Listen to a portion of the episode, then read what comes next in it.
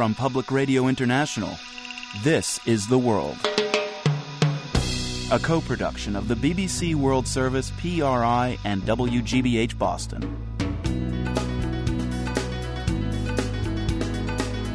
It's Thursday, September 13th. I'm Marco Werman.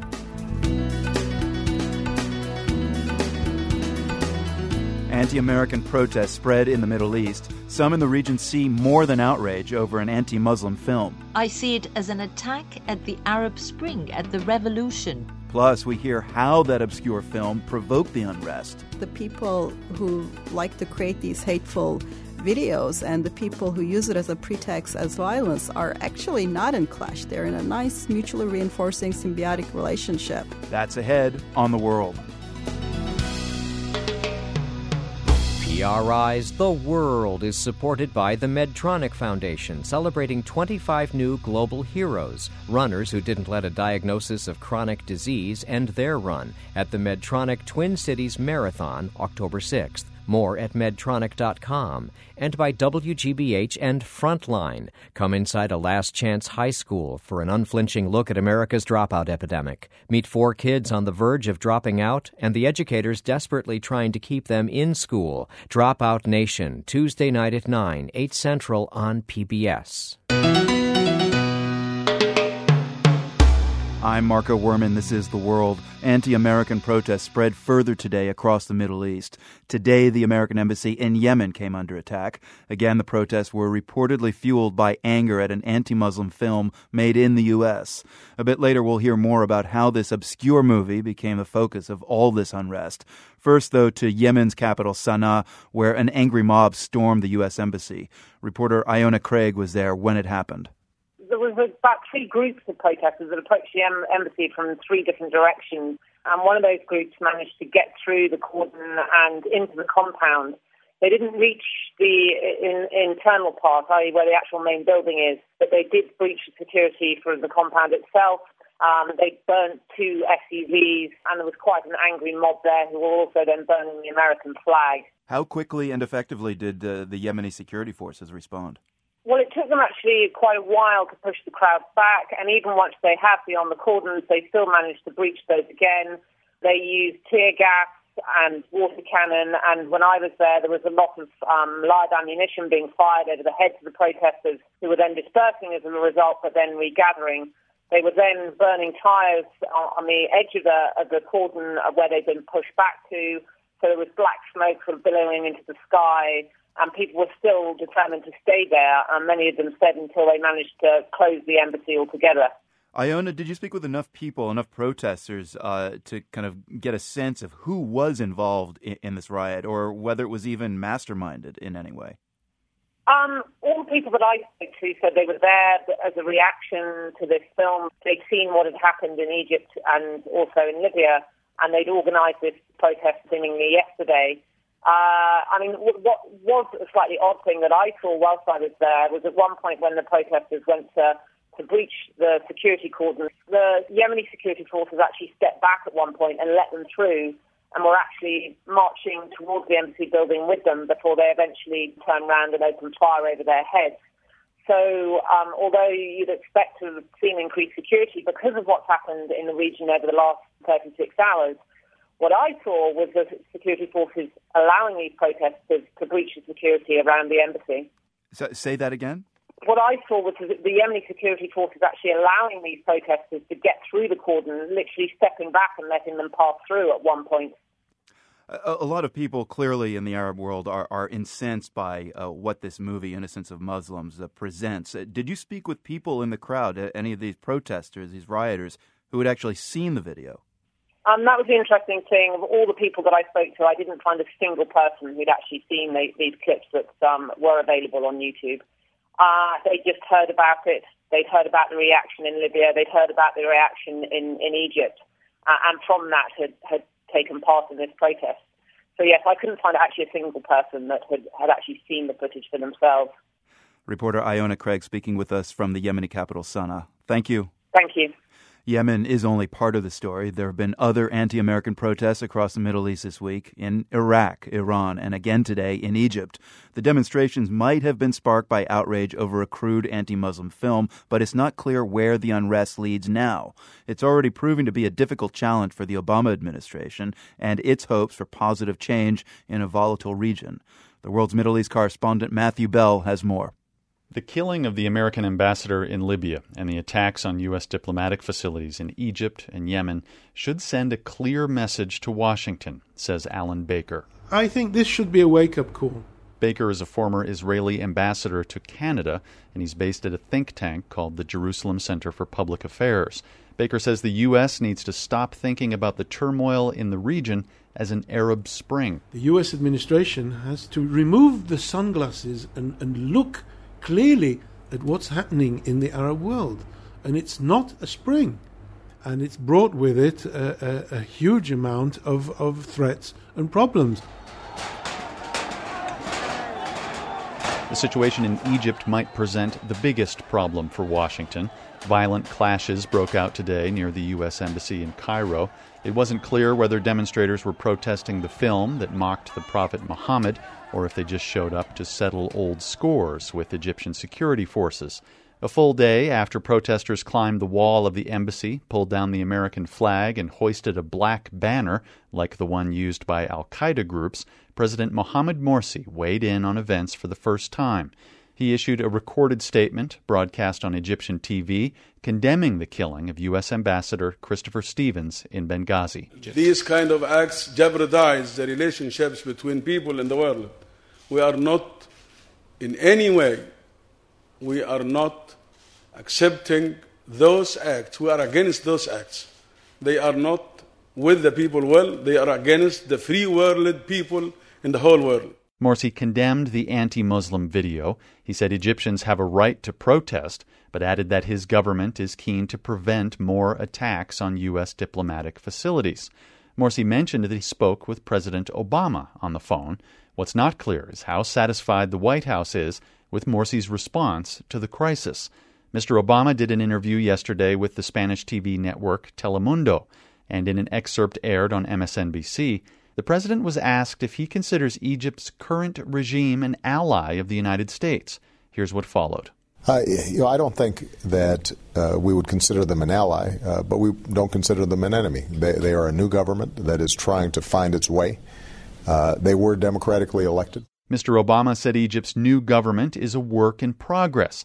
And in regards to the current situation, the president said Egypt needs to take its responsibility to protect the U.S. Embassy and personnel seriously, or that's going to be a big problem. President Obama is starting to play hardball. Shadi Hamid is an Egypt expert at the Brookings Institution. I think he does want to send a message that U.S. support cannot be taken for granted. We're willing to help you with your economic recovery, but we expect certain things in return, especially when it comes to fundamental issues of national security. Hamid says no one should be surprised that Islamist groups, such as Egypt's Muslim Brotherhood, have made great political strides during this period of turmoil in the region, but Washington should not give up on the Arab Spring. What the Arab Spring provides for the U.S. is a second chance. I think that we got things wrong for five decades. We were supporting dictatorships pretty consistently and doing so against our founding ideals as Americans. And that's one of the reasons that millions of Arabs either dislike or hate the U.S. It doesn't come from nothing. Hamid says one reason Washington needs to engage with the Arab world's new political players is that the alternatives are worse. To the right of the Muslim Brotherhood, for example, are the ultra conservative Salafi Muslim groups the same ones suspected of killing Ambassador Stevens and raising the black flag at the U.S. Embassy in Cairo. For the world, I'm Matthew Bell in Jerusalem. Now back to the film at the heart of the current wave of anti American protests in the Mideast. There's still a lot we don't know about the man who produced it or what he hoped to accomplish, but we do know a little about how this movie went from obscurity to lightning rod via the internet. Zeynep Tufekci is a visiting scholar at Princeton University Center for Information Technology Policy. She says a trailer for the film was posted online in July and was initially ignored for the most part. In September, it was picked up by a few bloggers in Egypt, and it was then picked up by Egyptian television stations, which played it again and again and gave it great prominence, partly because these were television stations using it to make a political point. And it was at, only after it was picked up by broadcast media, it came to the attention of the millions of people and became the clashing point that it has. Right. And as we just heard uh, from the protests in Sana'a, no one uh, that the reporter spoke to had actually seen it. So, in a way, it doesn't even matter what's on it, just the fact that it exists. Have we seen this pattern of social media distribution, protest, and reaction before? Absolutely. This is not the first time, nor is it the last time. We had the controversy over the cartoons in a Danish newspaper that, that in 2006 that resulted in a lot of protests. And a lot of people have forgotten that there was an incident in 2007 in northern Iraq where two Yazidi towns were car bombed in response to another YouTube video which showed uh, the horrific stoning death of a Yazidi girl who had supposedly ran away with a Sunni boy, and the video was posted on YouTube. There's still a big disconnect here. I mean, no matter where the film came from or how it came to be, this this is a free speech issue for many, and I'm not just talking about here in the U.S. in the Arab world too, and for others, it's seen as a hate crime. So. Tell us, you're in constant touch with a lot of Egyptians. Why is it seen so differently by two different cultures? This isn't just a clash between United States, say, and the Middle East. This is also a big difference between United States and Europe. For example, in Europe, there are many laws that criminalize denying or having a revisionist history of a genocide, especially the Nazi Holocaust, and people have been sent to jail for that. I think one big clash is why the, such a video has no government attention in the United States, which for us is normal because the U.S. had the First Amendment for a couple hundred years. We're kind of used to this. This is just the way it goes. Whereas, especially in the Middle East, if you remember, these people overthrew, you know, Mubarak just a year ago. They lived in a very, very stifled public sphere environment such a great value, as you pointed out, is placed on free speech in the U.S. But but the internet is not, you know, our father's medium. It, it burns like gasoline. What are your thoughts on some kind of regulation with this technology? Rather than looking at restrictions on speech, I think there's great value in looking at how we design these sites how we communicate with people in other countries and whether we can open up channels of dialogue so that people from the United States can explain to Egyptians about the First Amendment. And the fact that there's a offensive video doesn't mean that either the US government or majority of American people have anything to do with it or any kind of approval of it.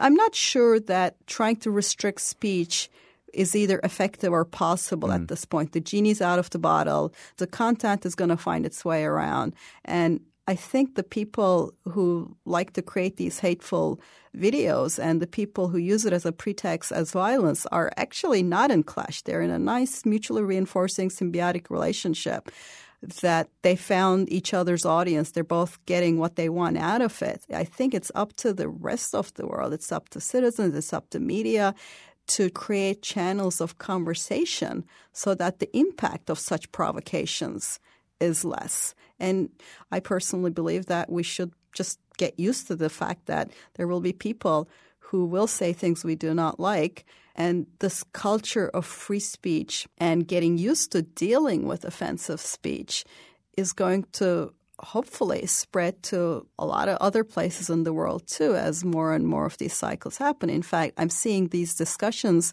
play out in the Middle East and North Africa and other countries as Muslims around the world are questioning why don't we just ignore these things?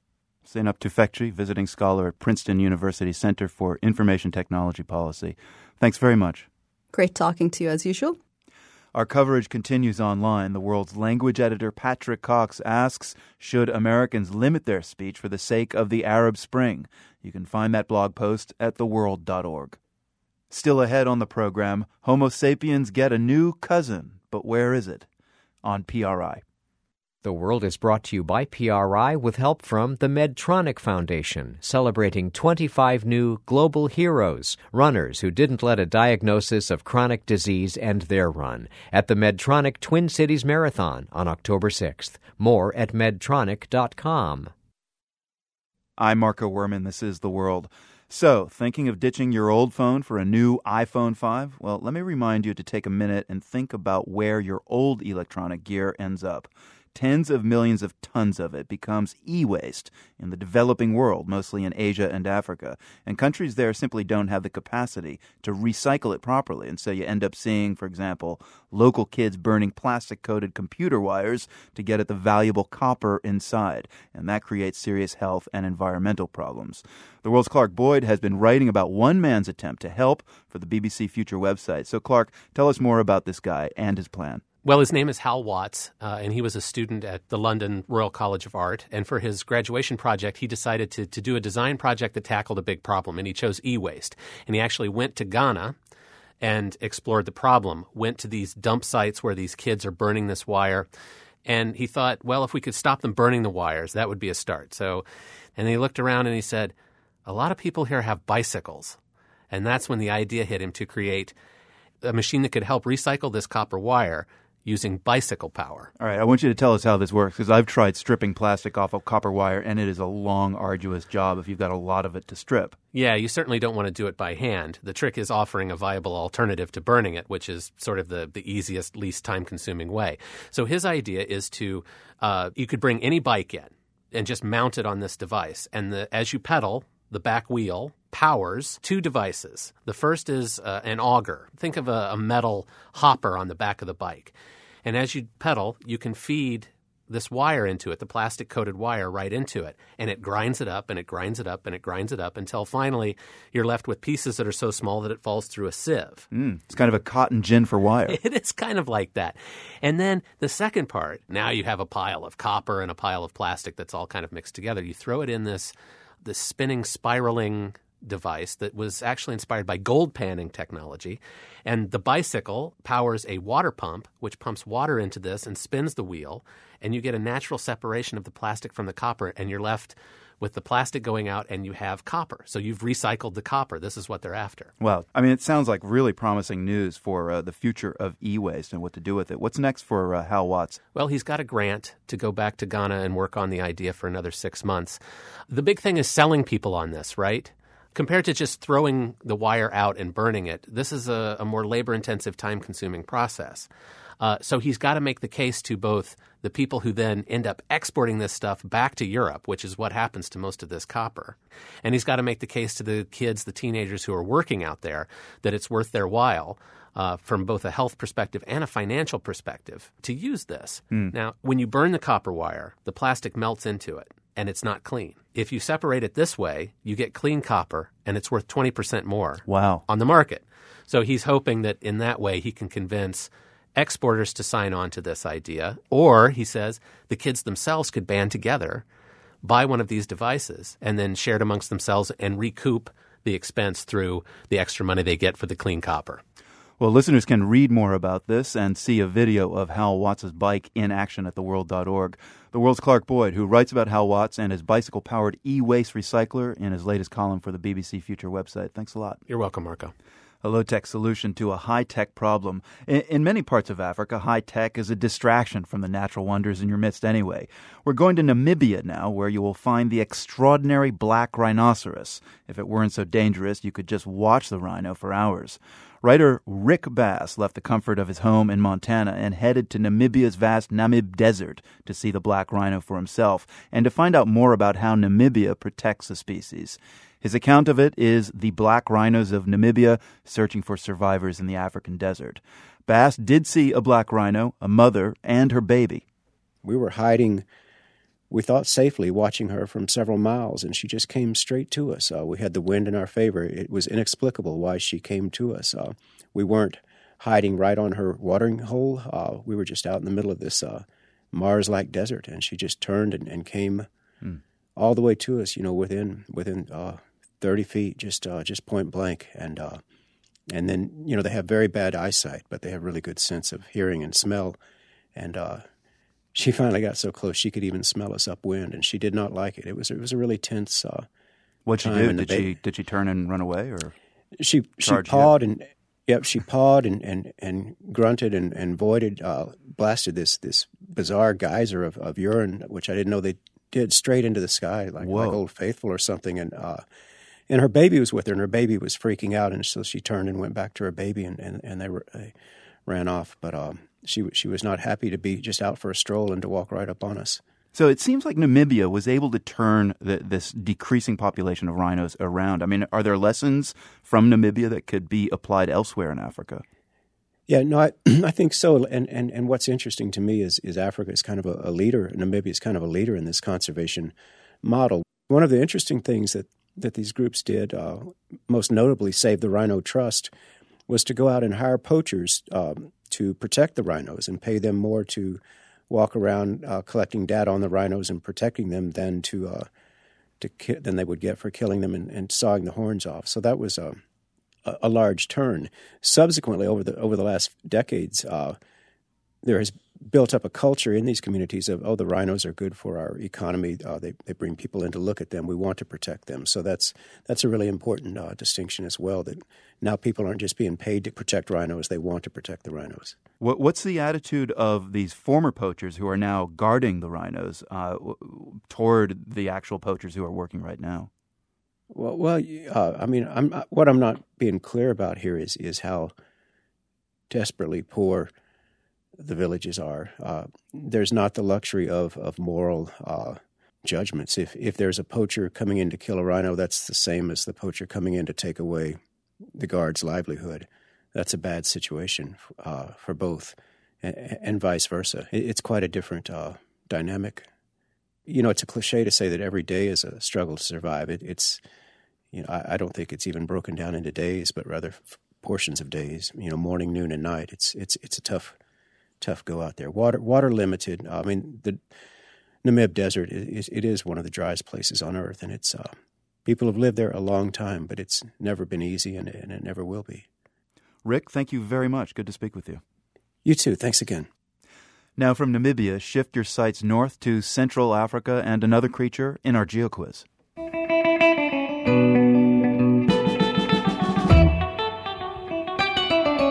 Looking for the name of a large region of lowland rainforest in the Democratic Republic of the Congo. It's more or less in the center of the country, as this conservation biologist explains. Okay, well, this forest is a big block of forest to the south of Kisangani and the north of Kindu.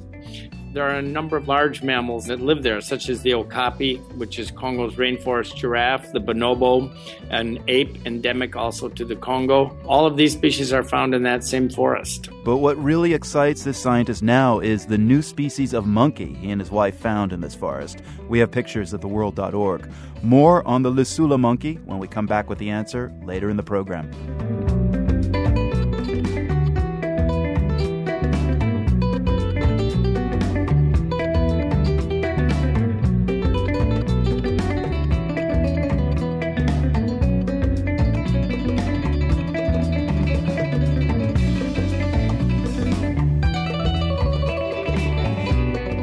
This is PRI.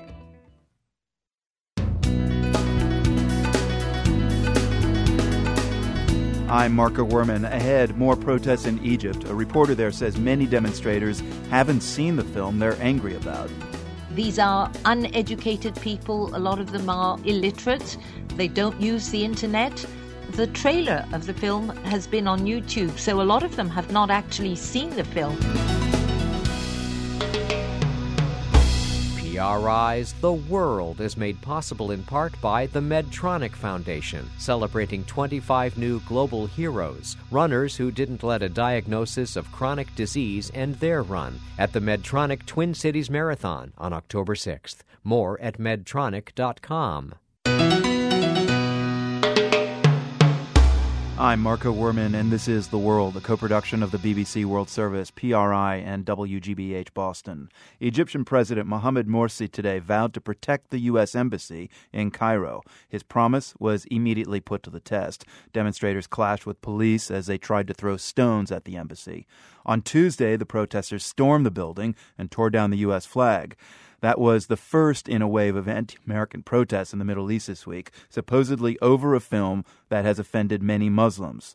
Shahira Amin is a former deputy head and senior anchor at Egypt's state owned Nile TV. She resigned from the position in February last year because she disapproved of the channel's coverage of the revolution. She says the protests today in Cairo started in front of the American embassy, but were then pushed by police to nearby Tahrir Square. A lot of the protesters are presumed to be ultra conservative Salafists because uh, they have beards. Uh, the women are all covered up uh, with niqabs, the face veil. But also the ultras, which is the football fans uh, soccer, that support soccer the, fans, yeah. Yes, they support the Al Ahly national team. They have had a big role in protests in the transitional period against the military. And uh, I think it's these young people that are behind all the vandalism, throwing rocks at the, at security forces. So some people are stirring up things here. Tahrir Square obviously has so many other associations. I'm wondering, is the tone of the demonstrations now shifting? Are the concerns different now from what they were 48 hours ago? Since the appointment of the new Islamist president, things have been relatively quiet. But as you know, the economy isn't doing too well. But the strikes have been uh, ongoing regardless, people demanding higher wages, better work conditions. So a lot of people have been on the streets, you know, they've found their voices. They're now able to express themselves more freely. There are inflamed sentiments. But I've asked a lot of the protesters, have they actually seen the film? And they haven't because, you know, we have a 40% poverty rate in Egypt. These are uneducated people. A lot of them are illiterate. They don't use the internet. And the trailer of the film has been on YouTube. So a lot of them have not actually seen the film. It's spread through word of mouth. Mm. We saw this happen before with the Danish cartoon some years ago. And uh, people just get very angry here when it comes to religion, when there are insults of their faith or their revered Prophet Muhammad. Yeah, we've heard that same thing about uh, the protesters in Yemen, that they are just angry, but very few of them, if any, had seen this trailer. So is this demonstration now morphing into anger about other issues, not just this film uh, about the economy, about unemployment? Possibly. Lots of reasons to be angry here, but uh, the government has called for restraint. They have asked people to express themselves peacefully. And I personally find that the reactions are a bigger insult to Islam than the actual film. You know, killing innocent people, this cannot be condoned by any peace loving Muslim. And I see it as an attack at the Arab Spring, at the revolution, because I can see, you know, some people trying to incite or foment sedition. I can't tell who it is, but uh, as we've seen in Libya, you don't go to a peaceful protest with RPGs. Rocket propelled grenade. I just wanted yes. to that. And you don't kill innocent people. So I think that something bigger is behind all of this. We heard uh, Ayman Zawahri of Al Qaeda Mm. in his September 11th address. He called on Libyans to avenge the killing of the number two Al Qaeda, Abu Yahya al Libi. He was Libyan. So this could be Al Qaeda elements, terrorism, with state intelligence, you know, former regime loyalists who just don't want things to stabilize in this part of the world. I saw a lot of people, Mubarak supporters, post on Facebook today see, this is what happens when you have an Islamist president. And uh, Shahira, what has been Egyptian President Mohamed Morsi's reaction to the embassy protest, but also the film that sparked the protest? What's he saying?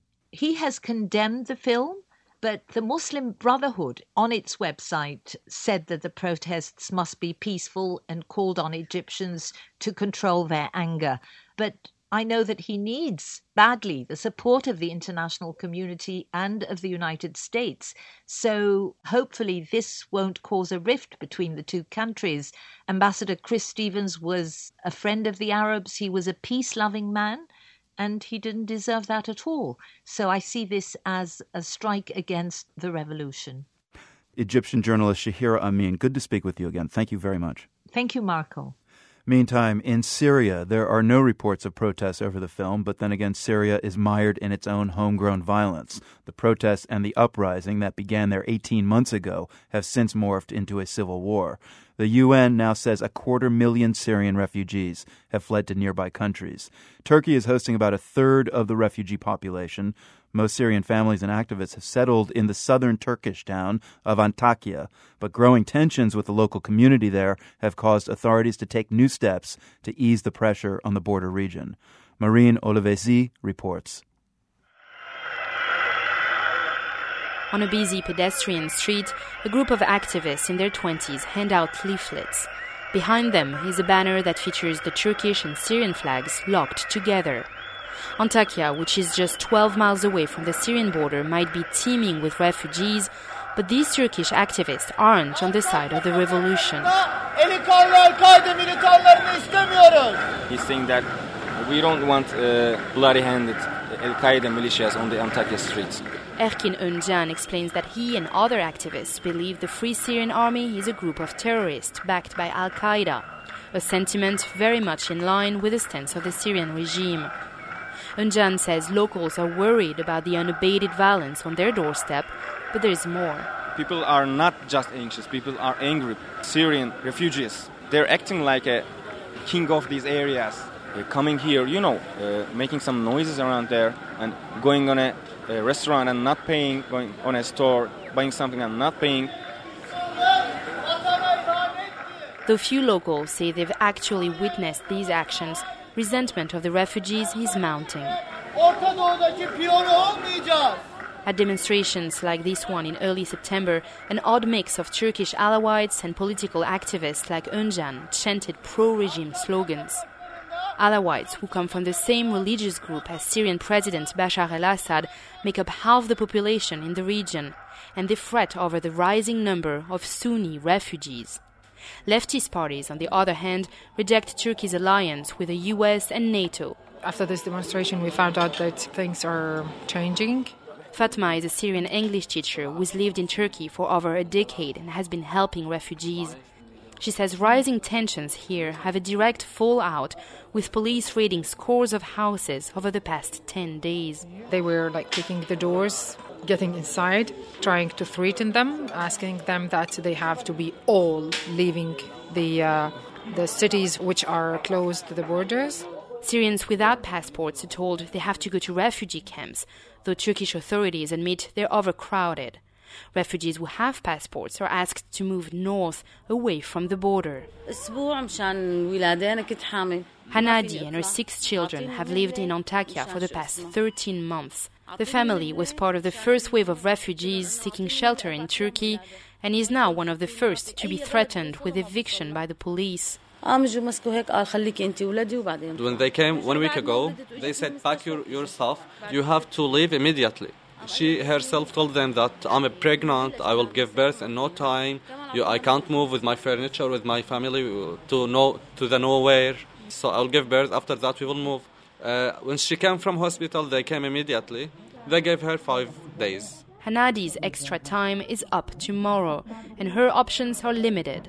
They can only go to one of the four designated towns, which are roughly between 90 and 240 miles away from Antakya. Hanadi says displacing refugees after they've toiled for months to adjust to life here is cruel. Her husband has found a job as a painter, they've signed a one year lease on their apartment, and the family has no savings to resettle.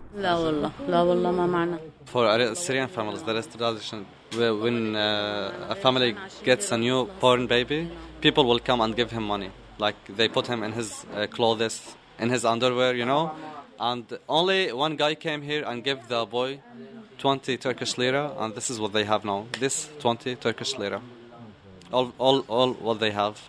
The baby's money. The legal ground for the eviction of families like Hanadi's is murky. The document produced by police officers bears no signature, no stamp, no letterhead. The governor of Antakya province himself couldn't confirm or deny the new course of action. Activists like Jihad say the new policy is a blow to the cross border networks they've built over the past year. We are here because this city is close to the border and through it we can go inside Syria and go, out. And we can communicate with people coming from Syria and people going to Syria. So it would be a catastrophe to go inside, inland Turkey. If we are away, we can do this kind of jobs.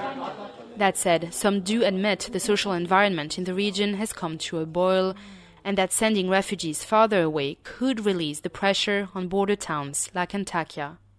For the world, I'm Marine Olivesi in Antakya, Turkey.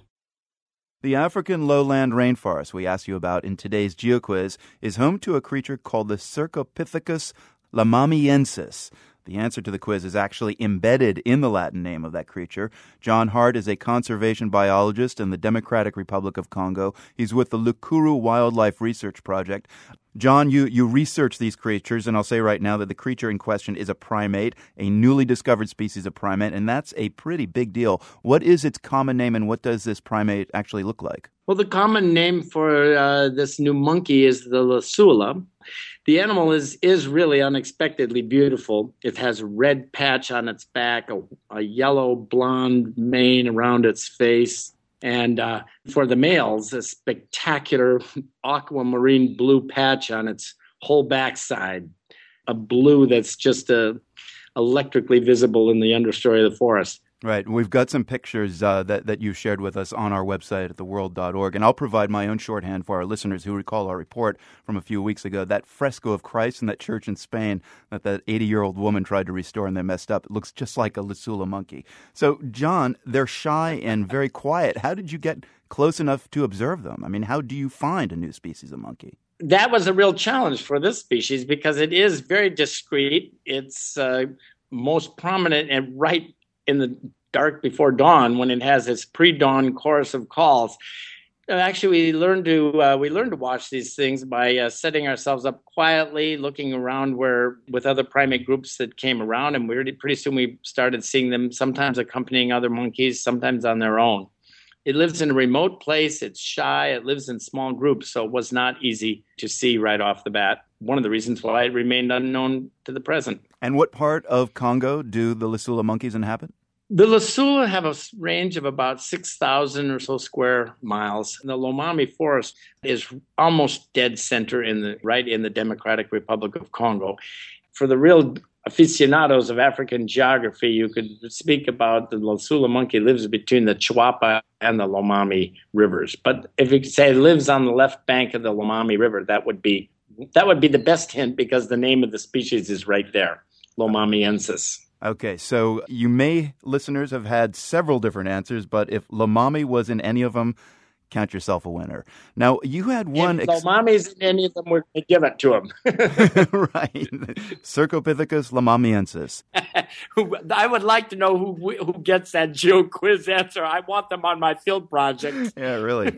Well, somebody with a GPS in the brain. We hear so much uh, about pressure on primate species in Central Africa. Are there already concerns about the Lesula monkeys and, and what humans might do to them, or maybe there, there's already poaching going on? That's right. This monkey is living in one of the most remote uh, remaining rainforest blocks in Central Africa. There's no substantial settlements in anywhere in the species range.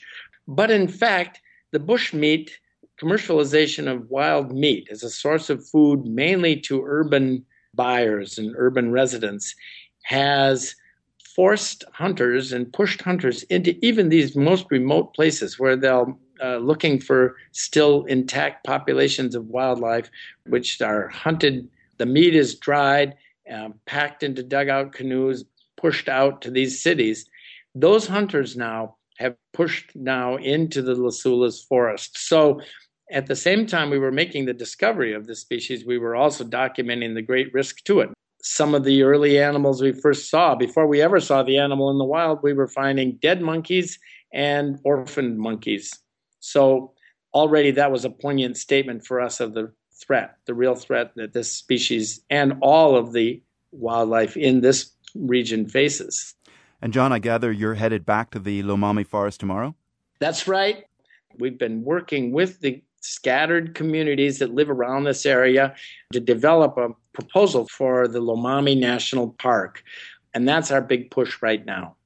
John Hart is a conservation biologist in the Democratic Republic of Congo. He's with the Lukuru Wildlife Research Project. Thanks for speaking with us. Thank you so much. That newly discovered Lesula monkey is a looker. We've got pictures at theworld.org. You're listening to The World from PRI, Public Radio International. PRI's The World is supported by WGBH and Frontline. Come inside a last chance high school for an unflinching look at America's dropout epidemic. Meet four kids on the verge of dropping out and the educators desperately trying to keep them in school. Dropout Nation, Tuesday night at 9, 8 Central on PBS. I'm Marco Werman. This is The World. The presidential candidates spent yesterday trading barbs over the handling of the attacks on U.S. missions in Egypt and Libya. Today, the campaigns are back on the economy. President Obama is in Colorado, a key swing state. To win it, the president needs to court Latino immigrants. The trick is getting them to vote, as The World's Jason Margolis reports. According to the census, 13% of Colorado's voting age citizens are Hispanic, and those Latinos overwhelmingly support the Democratic Party. Two years ago, 81% of Colorado Latinos favored the Democrat Michael Bennet for U.S. Senate. It's clear to University of Denver political scientist Seth Masket that Latinos are pivotal to the presidential election in his state. If they turn out in high numbers, that probably means that the Democrats will win. If they don't turn out in high numbers, uh, the Republicans could win it. But will Latinos vote? Tangia Estrada with the nonpartisan group Voto Latino says yes. Estrada has been registering young Latinos in Colorado for the past month. We met at a barbecue on the University of Northern Colorado campus in Greeley we're really seeing a lot of excitement. When people do come up to the table to register, they're pretty insistent that they are going to turn out to vote on election day. Her goal is to register 5,000 people by early October. There were about 100 prospects at the barbecue. At an event like this, I would want a minimum of 25 voter registrations. I spent about two hours at the barbecue. It was slow going. Every few minutes, one of the event organizers would implore people to register even resorting to a little legal bribery. You could get an iTunes gift card. So, if you haven't visited the Voto Latino table, a lot of the people were already registered. In the end, Estrada signed up 14 more. Still, she remained upbeat. I think any opportunity we have a chance to interact with this many students, it's, it's a good night. And while Estrada professes optimism, others aren't so cheery. Well, uh, it doesn't look that great. I have the numbers over here. Maria Young is an immigrant from Mexico who now helps other immigrants find professional work here. Young showed me voting statistics from two years ago. Less than a third of Colorado's Hispanic citizens voted. Their participation was 25% below non Hispanic whites. What can we do? what can we do to motivate the other, cash two thirds of whatever? It's a struggle. Young said many Latino immigrants come from places where they don't trust elections or politicians, and they don't see politicians helping them here either. Indeed, if you are working in construction or uh, as a janitor, you don't see any difference. The minimum wage has not changed for how long? $7.25 an hour, for God's sake. So, what difference does it make whether you vote one way or the other? This said, Young supports President Obama. The Obama campaign has a strong presence in Latino neighborhoods in greater Denver. I saw lots of signs that read Latinos for Obama. I didn't see any for Mitt Romney. Mary Ferraro, who was born and raised in Mexico, says she likes the president's support of the DREAM Act and his executive order that gives some young undocumented immigrants a chance to stay here. A lot of these people went to university and then no jobs because they did not have a work permit. So now they're able to work legally in the country and it's going to benefit the economy. Marjorie Silva, originally from Peru, says the economy is already benefiting from the president's initiatives. She runs the Azucar Bakery in Denver. She became a citizen a month ago. I'm voting for Obama. I love him. I think he's good. he's great. You said you love Obama. Why do you love Obama? Well, I think he's done some really good changes. The economy is getting better. I can see, you know, that people are spending more money, you know, wedding cakes. Two years ago, weddings were for 20 people, 50 people. This year, we're back list of 100, 200. So that's good for everybody. Everybody except maybe Mitt Romney. The Romney campaign in Colorado did not return my phone calls, but the campaign website has a short message for Latinos in Colorado and elsewhere. It says, Your community is still struggling because the Obama economy isn't working. For the world, I'm Jason Margolis, Denver. You can see more of Jason's stories on immigrants and the elections there at theworld.org.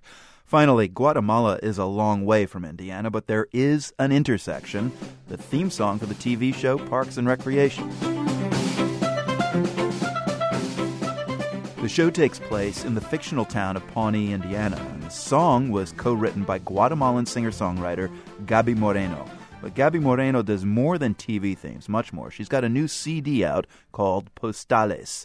Joining me now to tell us more about Gaby Moreno and what music he's digging off her new album is Beto Arcos. He's a frequent music contributor to our program. And Beto, when did the music of Gaby Moreno first catch your ear? To be quite honest, only about three weeks ago. I've known about her music for a couple of years, but it never really touched me until three weeks ago when I got her new record. She really has a voice, and I think this is what, what took me, what really got me is that it's as if she's come home with this new album. She's found a voice. So give us a brief bio. Who who is she? Who is Gaby Moreno? Well, she's a singer from Guatemala. She moved to Los Angeles about 12 years ago. She's won a couple of renowned competitions, the John Lennon Songwriting Competition. She has three albums, but unlike the previous records, she sings all the songs in Spanish. The previous album, she sings English and Spanish. I have to say, she is equally as good in English as she is in Spanish. Well, tell us about a track from Postales, the, this album that kind of flipped you uh, on Gaby Moreno. What do you want us to hear? Uh, let's hear this tune called Ave que emigra, which means bird that migrates. It's a song all about coming to the U.S., not unlike a story of many people from Central America.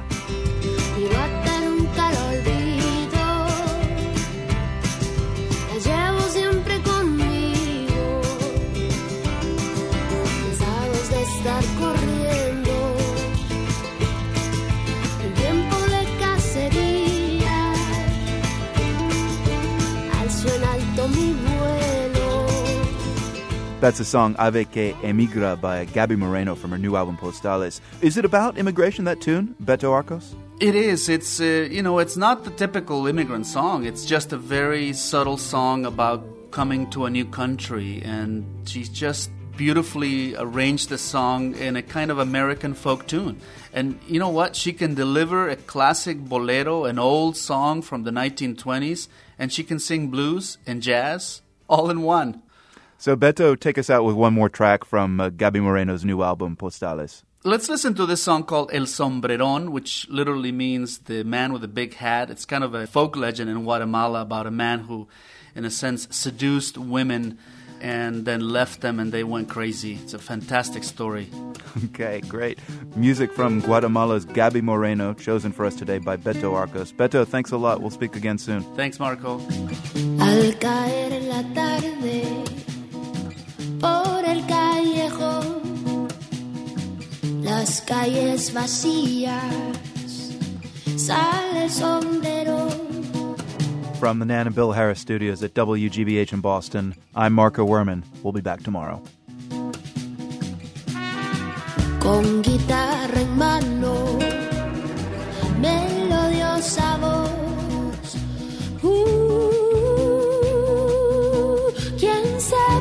The World is a co production of the BBC World Service, PRI, and WGBH Boston, supported in part by the National Endowment for the Arts, which believes that a great nation deserves great art. The Rita Allen Foundation, investing in transformative ideas in their earliest stages to leverage their growth and promote breakthrough solutions to significant problems. Online at ritaallen.org and by the WGBH Fund for Environmental Reporting, whose donors include the Grantham Foundation for the Protection of the Environment, supporting a cooperative approach to solving our critical environmental problems while we still can.